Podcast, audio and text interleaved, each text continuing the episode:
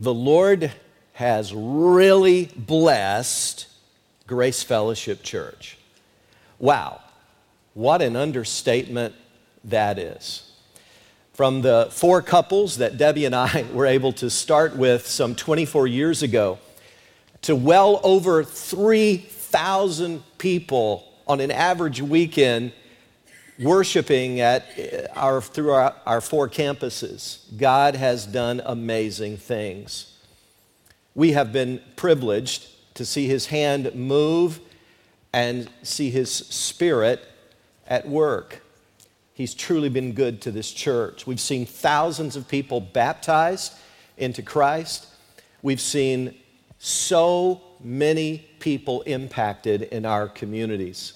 Now, don't get me wrong, this church is not perfect. Oh, hear me, far, far from perfect.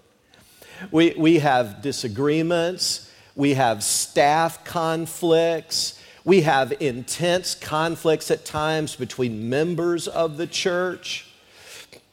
That's just par for the course. But you know, I've been amazed through the years at how few of those there have been, honestly. In fact, it, it seems to me at times as I talk to other pastors of larger churches, and I've got a lot of friends out there that I get to chat with from time to time. I, it seems to me that God has almost put a hedge of protection, if you will, a protective halo over this church and said, Let me show you what I can do, yes, even in the cold Northeast. God has been good to this church. But let me ask you a question that I've been thinking about for some time now. How long will these blessings continue? I mean, it's not unusual for a new church plant to see some growth.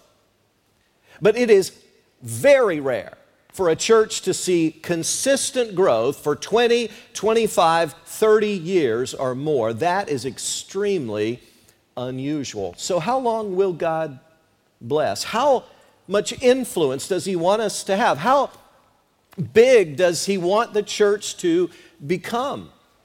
5,000 regular attenders? 10,000? 20,000? Let me ask it another way.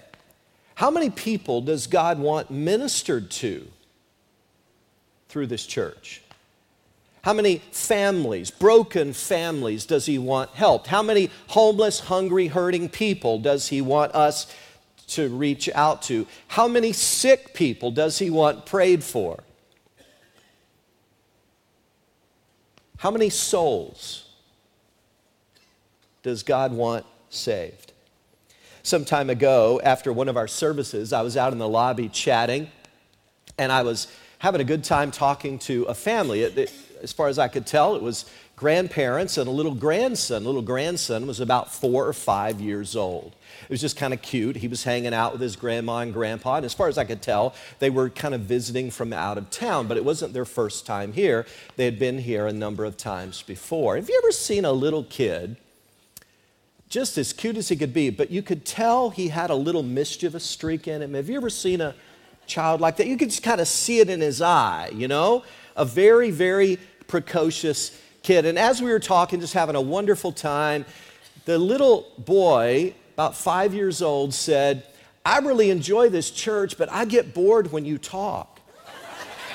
and I thought his grandmother was gonna die. I mean, she turned purple when her grandson said that. And so I laughed real loud. And I said, You know what? I understand. I used to get bored too in church when I was your age. And so the grandparents quickly changed the subject and we moved on talking. But a couple of minutes later, he said, You may get better someday. well, we talked a little longer and they haven't been back. I don't know why. But my therapist says I'm really making progress. And I just wanted to report that today so you knew. But you know what? I think that young boy has it right. Some people may look at a church like Grace after 24 years ago, you've arrived. No, no. I think God looks at, us and says, you know what? You can really get better someday.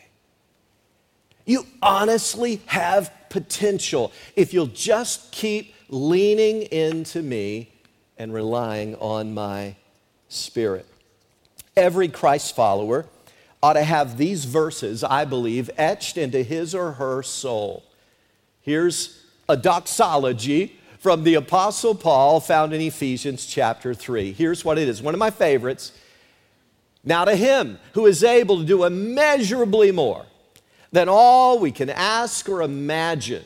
What words? God is able to blow our minds, in other words, according to his power that is at work within us.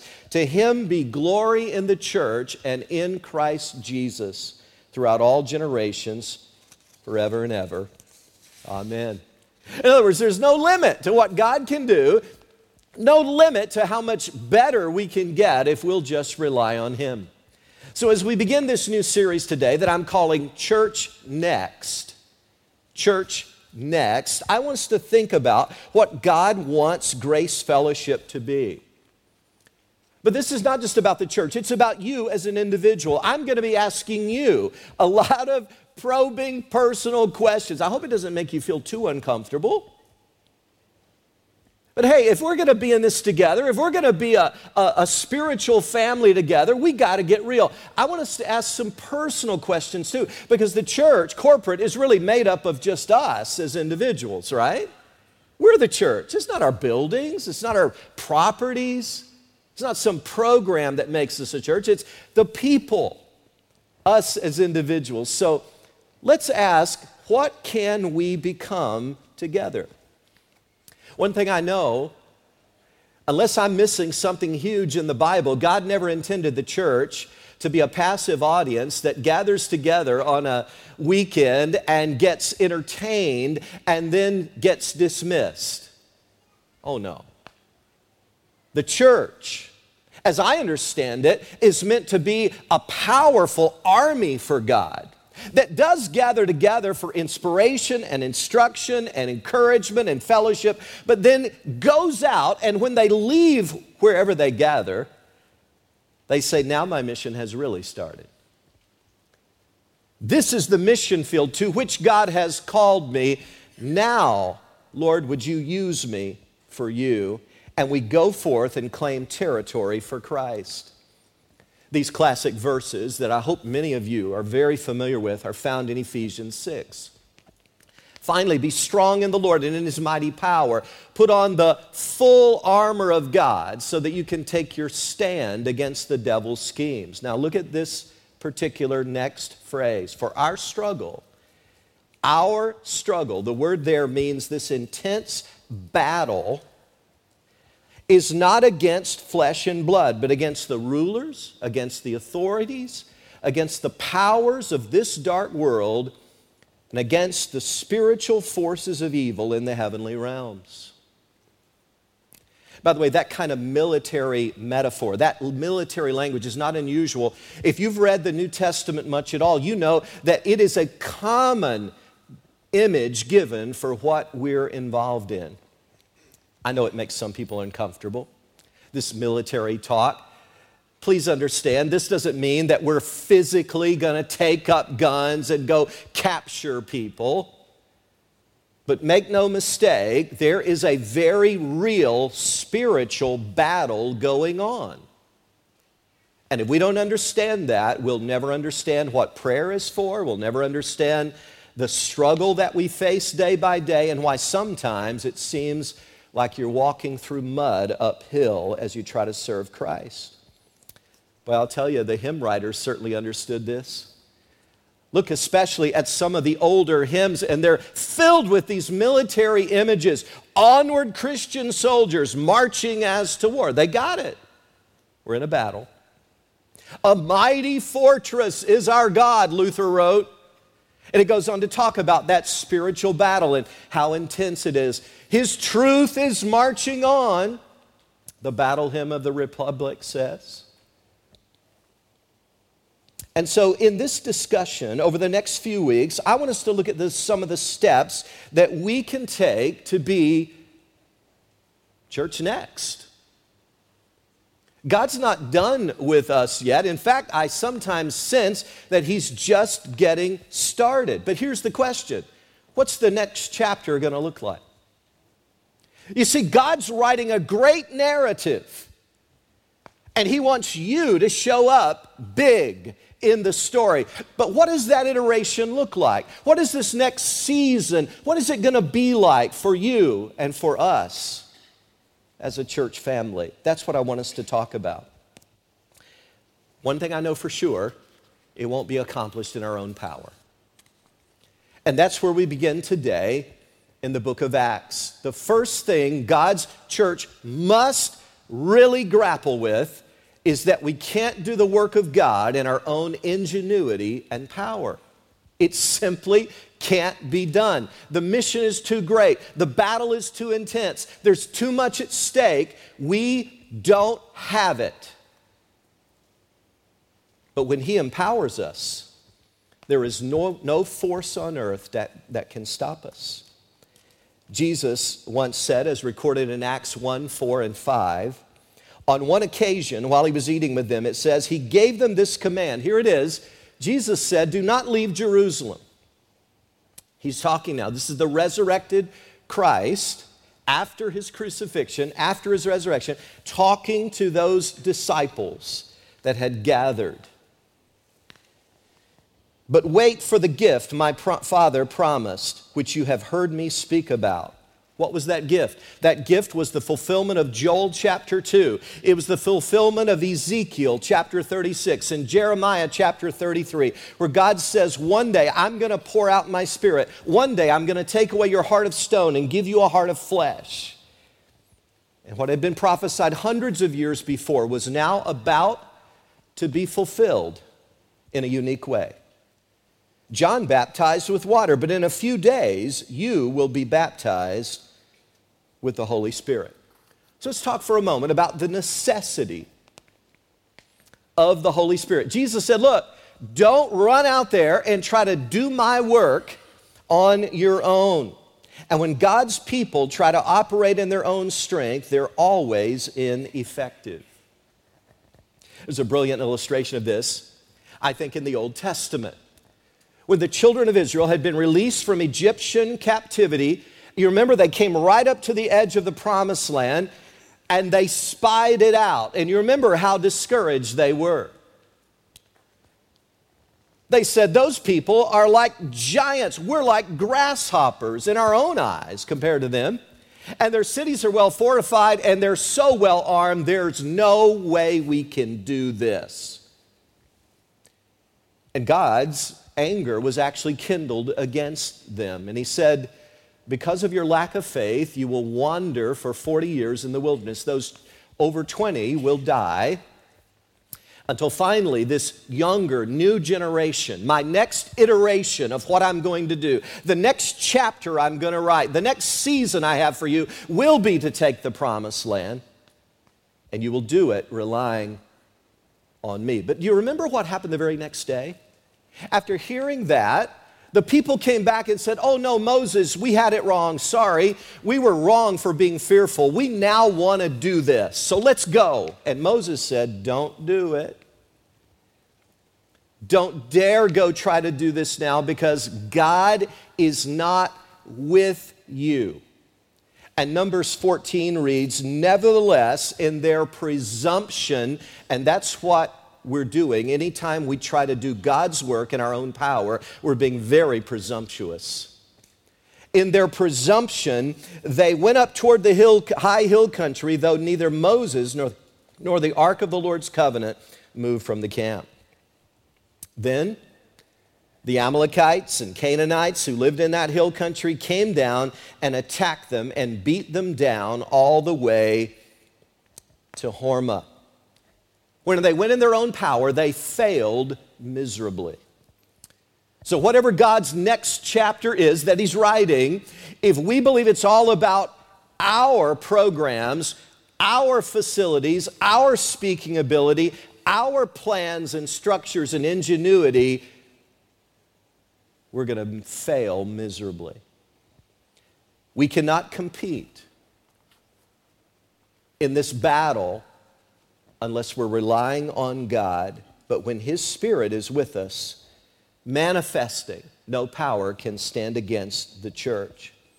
But I hope you know what happened some 40 years later when these dear people came back to the same spot and we're now ready to enter this beautiful future that God had for all of them. Listen, the first obstacle was Jericho. God gave them strange instructions march around once a day for six days. And then on the seventh day, march around seven times around this city. And when they, uh, by the way, and then blow your trumpets and shout. And when they obeyed God, those walls collapsed, and scripture says they marched straight in. They were victorious because they did it in the Lord's strength. Now, this early church that we're reading about here in Acts didn't have many wise people or influential people or powerful people among them. Not many noble people that you'd say, wow, they can really get the job done. But when they relied on the Spirit, that very first day, there were 3,000 baptisms. And within a few, weeks, they had grown by thousands more. God was teaching them it's not by might, not by power, but by my spirit, says the Lord. The question is have we learned that? Do you get that in your daily life? Because I know something about you. You've got opportunities and obstacles just like they had. And God has got doors that He wants you to step through, but you, we've got to learn the lesson. If we're trying to do this in our own strength, we're going to fall flat. We must learn to rely on God's power. Billy Graham is going to be 99 years old this November. 99. Wow, that's a long life, isn't it? And he is undoubtedly the greatest evangelist in terms of impact over the last 2,000 years of God's church. And when people find out about the scope of that impact, how many countries where he's been able to share the good news, how many millions of people have gathered to hear the message, and how many millions have placed faith in Christ, and then they finally used to hear Billy Graham speak, here was often the reaction that I would get I don't get it. What? I don't, I don't understand. What's, where does the, where does the power come from? There, there are a lot more logical, a lot more intellectual, a lot more dynamic speakers out there than this. Why is it that thousands jam into football stadiums? Why is it that records are set almost everywhere he goes? Why is it that so many thousands respond to the message? And the answer is simple it's what the old timers used to call God's anointing. There's something about this vessel God has chosen that when he stands up to present the eternal message of God, God just flows through him in such a way it is convicting, and challenging. Corrie ten Boom used to use a simple but I think helpful illustration. She said, See this old glove? This old glove has no power of its own, it's practically useless by itself. But when the hand goes in the glove, this glove goes from an object that can do pretty much nothing to being able to do a lot of things. You see, it, the power is not in the glove, the power is in the hand in the glove. The glove is like the Christian, the hand in the glove is like the animating, dynamic, energizing power of the Holy Spirit. And so our job is to allow God to fill us and use us for the purposes that He wants. That's the work and necessity of the Holy Spirit. But now let's consider briefly the power of the Holy Spirit. Now, there's a lot of scripture here, but I want to read it and then I quickly want to draw the key points that I want you to get. So go with me, please. You see, Jesus made a powerful promise in Acts 1 8. He said, You'll receive power when the Holy Spirit comes on you, and you'll be my witnesses in Jerusalem and in all Judea and Samaria and to the ends of the earth. And that's exactly what happened. Next chapter, chapter 2, starting in verse 1. When the day of Pentecost came, they were all together in one place. Suddenly, a sound like the blowing of a violent wind came from heaven and filled the whole house where they were sitting. They saw what seemed to be tongues of fire that separated and came to rest on each of them. And all of them were filled with the Holy Spirit and began to speak in other tongues as the Spirit enabled them. Now, as you read on this account of what God did, you'll see that the Spirit gave these believers who had no essential power of their own, their own, as the Spirit enabled them, they were able to do amazing things. From healing the sick to raising the dead as God worked through them, to sharing the gospel in languages they had never studied, to being able to make the message crystal clear. Marshall Shelley wrote, Power can be used in at least two ways.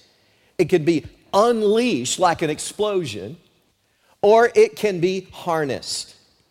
The energy in 10 gallons of gasoline, for example, can be released explosively by dropping a lighted match in a can. Or it can be channeled through the engine of a car in a controlled burn and used to transport a person 350 miles. Explosions are spectacular.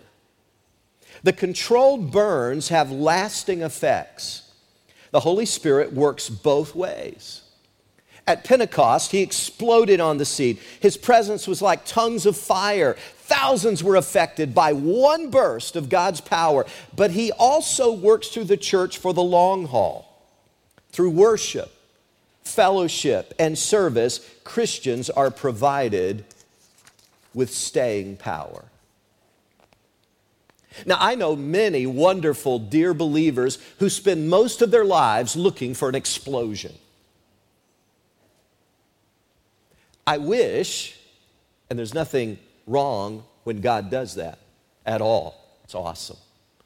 But I wish more believers would ask God to harness His power and direct it strategically into some meaningful areas of service and worship and discipleship.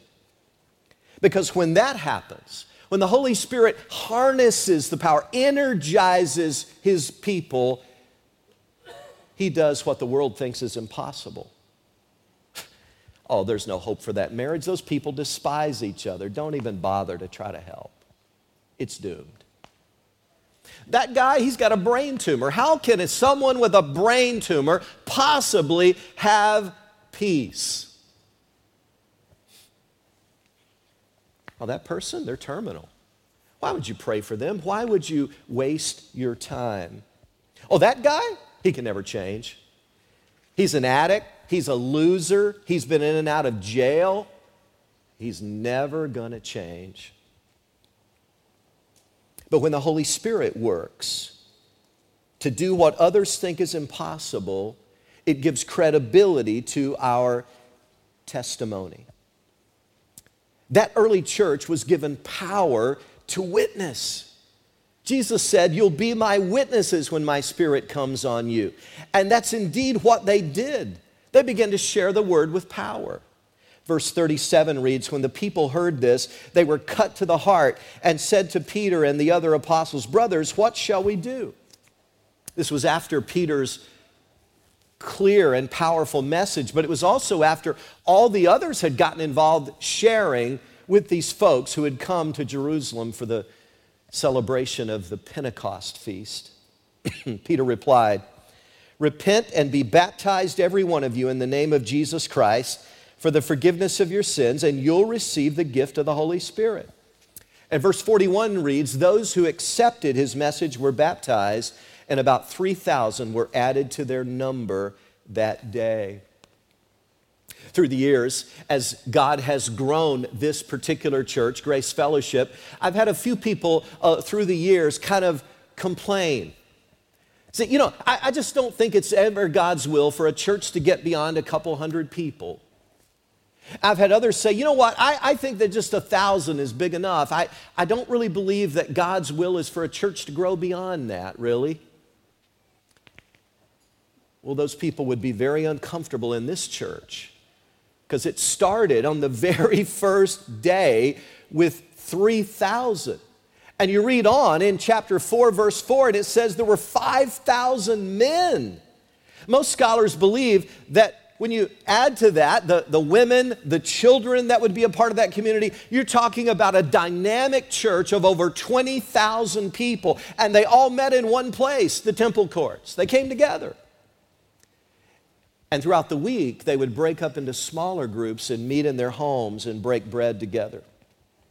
Chapter 4, verse 33 says, With great power, the apostles continued to testify to the resurrection of the Lord Jesus, and much grace was upon them all. Now, I know that's a lot of scripture, but let me just boil it down to what I want you to take away from all of that. And you can go and read it for yourself. There were two obvious effects, two overpowering effects that happened whenever the Spirit empowered these people. One, they got bolder. They got bolder. Just a short time before, they had cowered in the face of opposition. Now they're boldly testifying for the risen Lord Jesus Christ. And I know one thing about the Lord's work.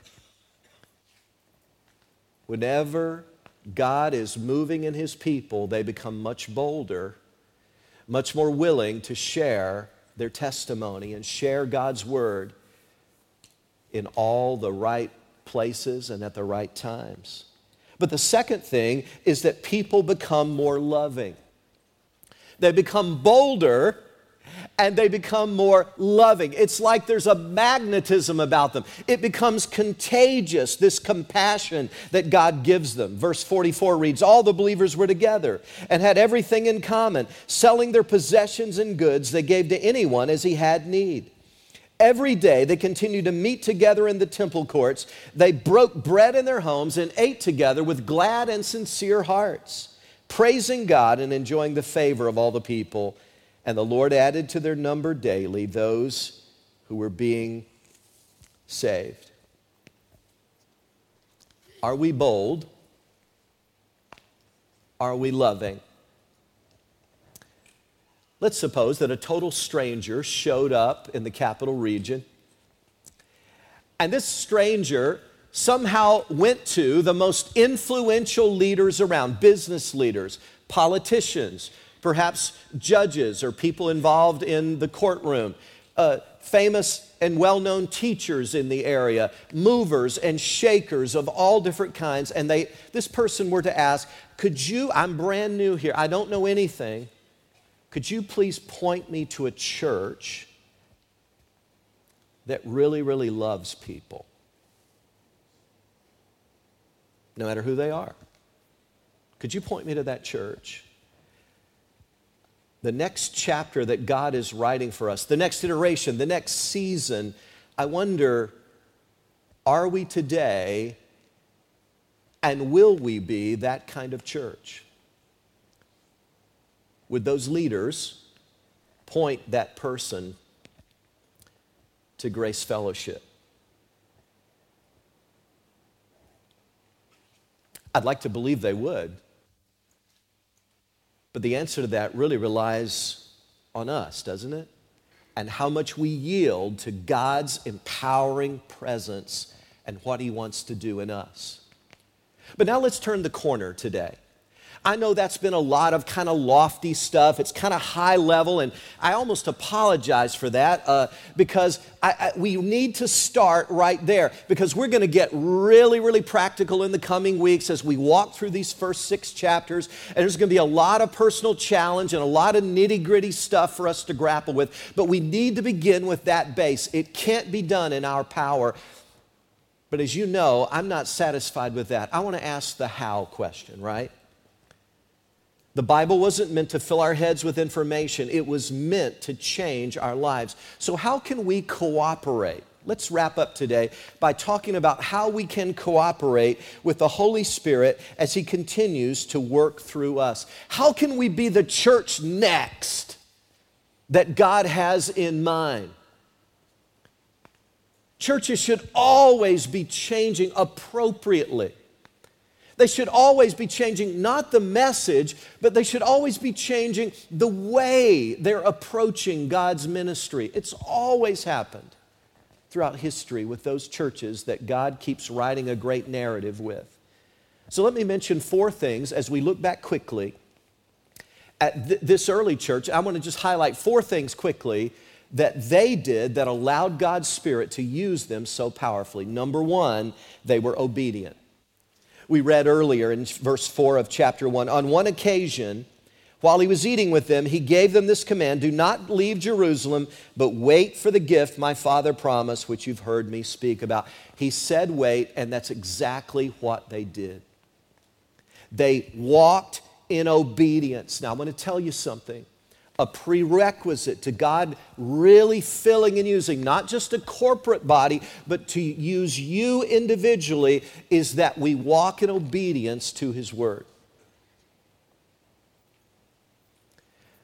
1 John 5 3. This is love for God, to obey His commands. So I want to say to you if in your life today, dear friend, I'm talking out of love here.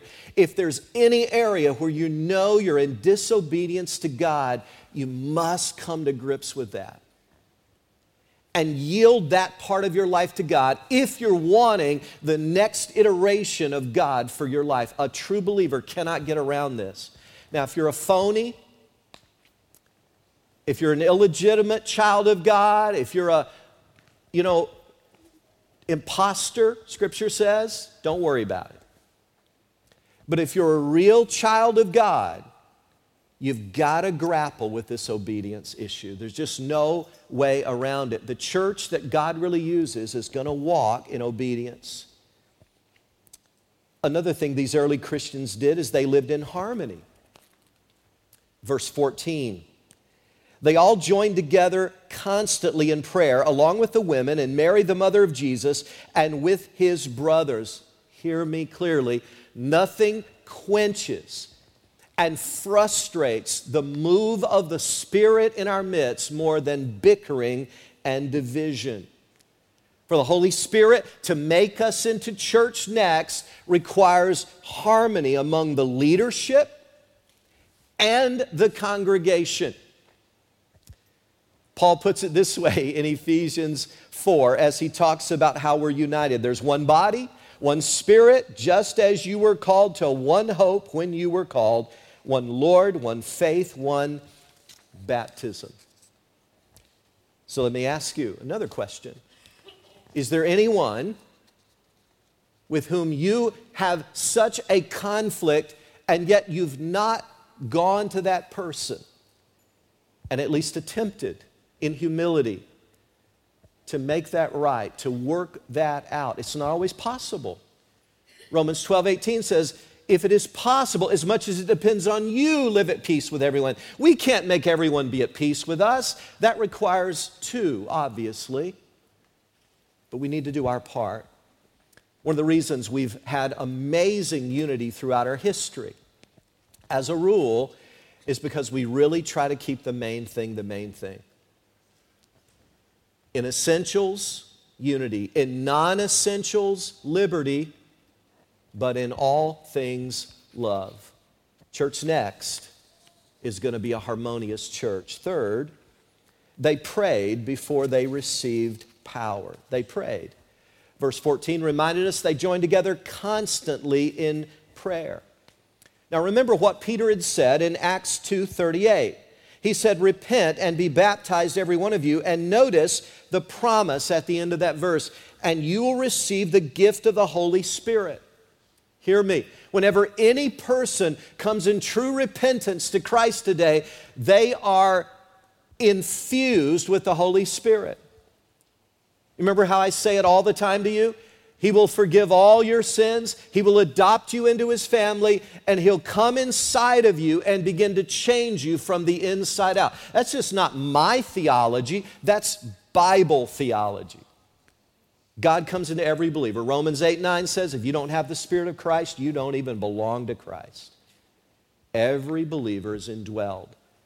But just because he's resident in you doesn't mean he's president of you. Do you get it? You may be quenching the Spirit constantly. You may be in rebellion against God's Spirit's work in your life.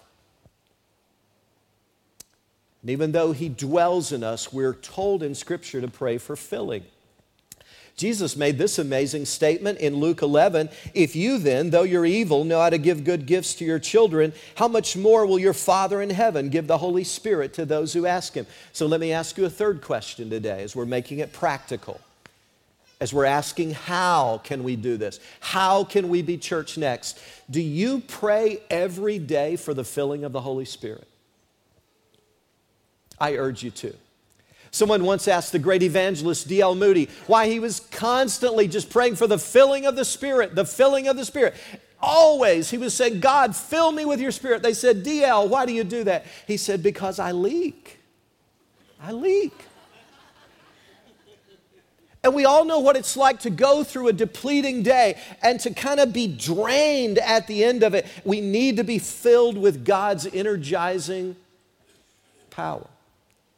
I love Acts 4:31. It tells us that after the church was threatened by the local government, they met together for prayer. And look at what happened.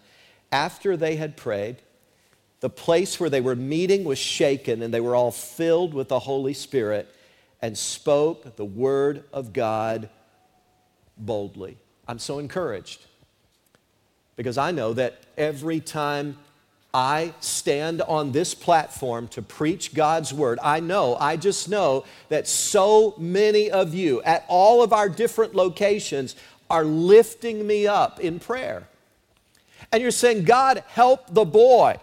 He needs help. God, would you fill him? God, would you use this vessel? Thank you for those prayers.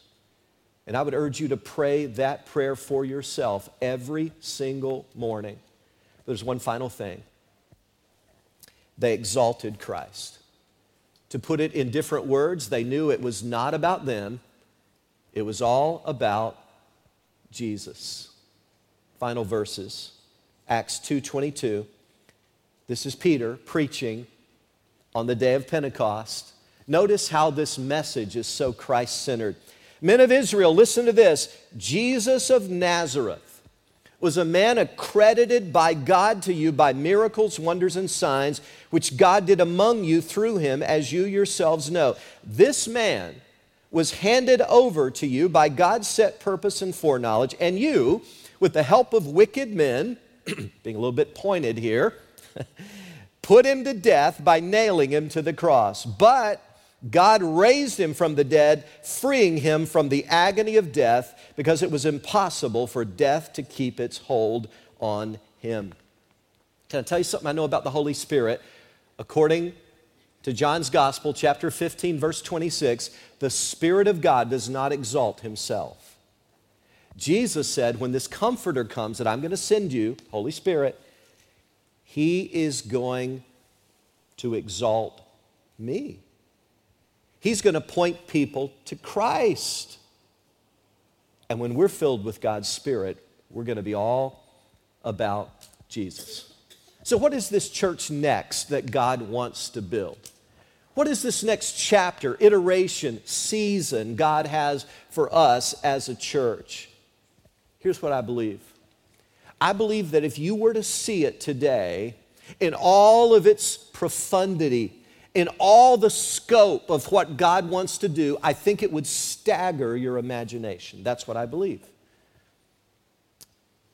But the only way that's going to come about is that if we truly walk in obedience, if we live in harmony, if we pray for the filling of the Holy Spirit, and if we exalt Christ in every aspect of our lives. I want us to be church next. I want us to be that kind of church for God's glory. Father, help us to be like that glove. And as you energize and empower, I pray that you would make us useful for all kinds of things in this world. That we would be able to represent you so powerfully, so attractively, that people would be drawn to Jesus Christ. Encourage us, Lord. Show us signs of what you would like to do in us and through us in these coming years. And Father, thank you for all the victories you've already won, but I thank you that you're still the author who's writing a great narrative. In Jesus' name, amen.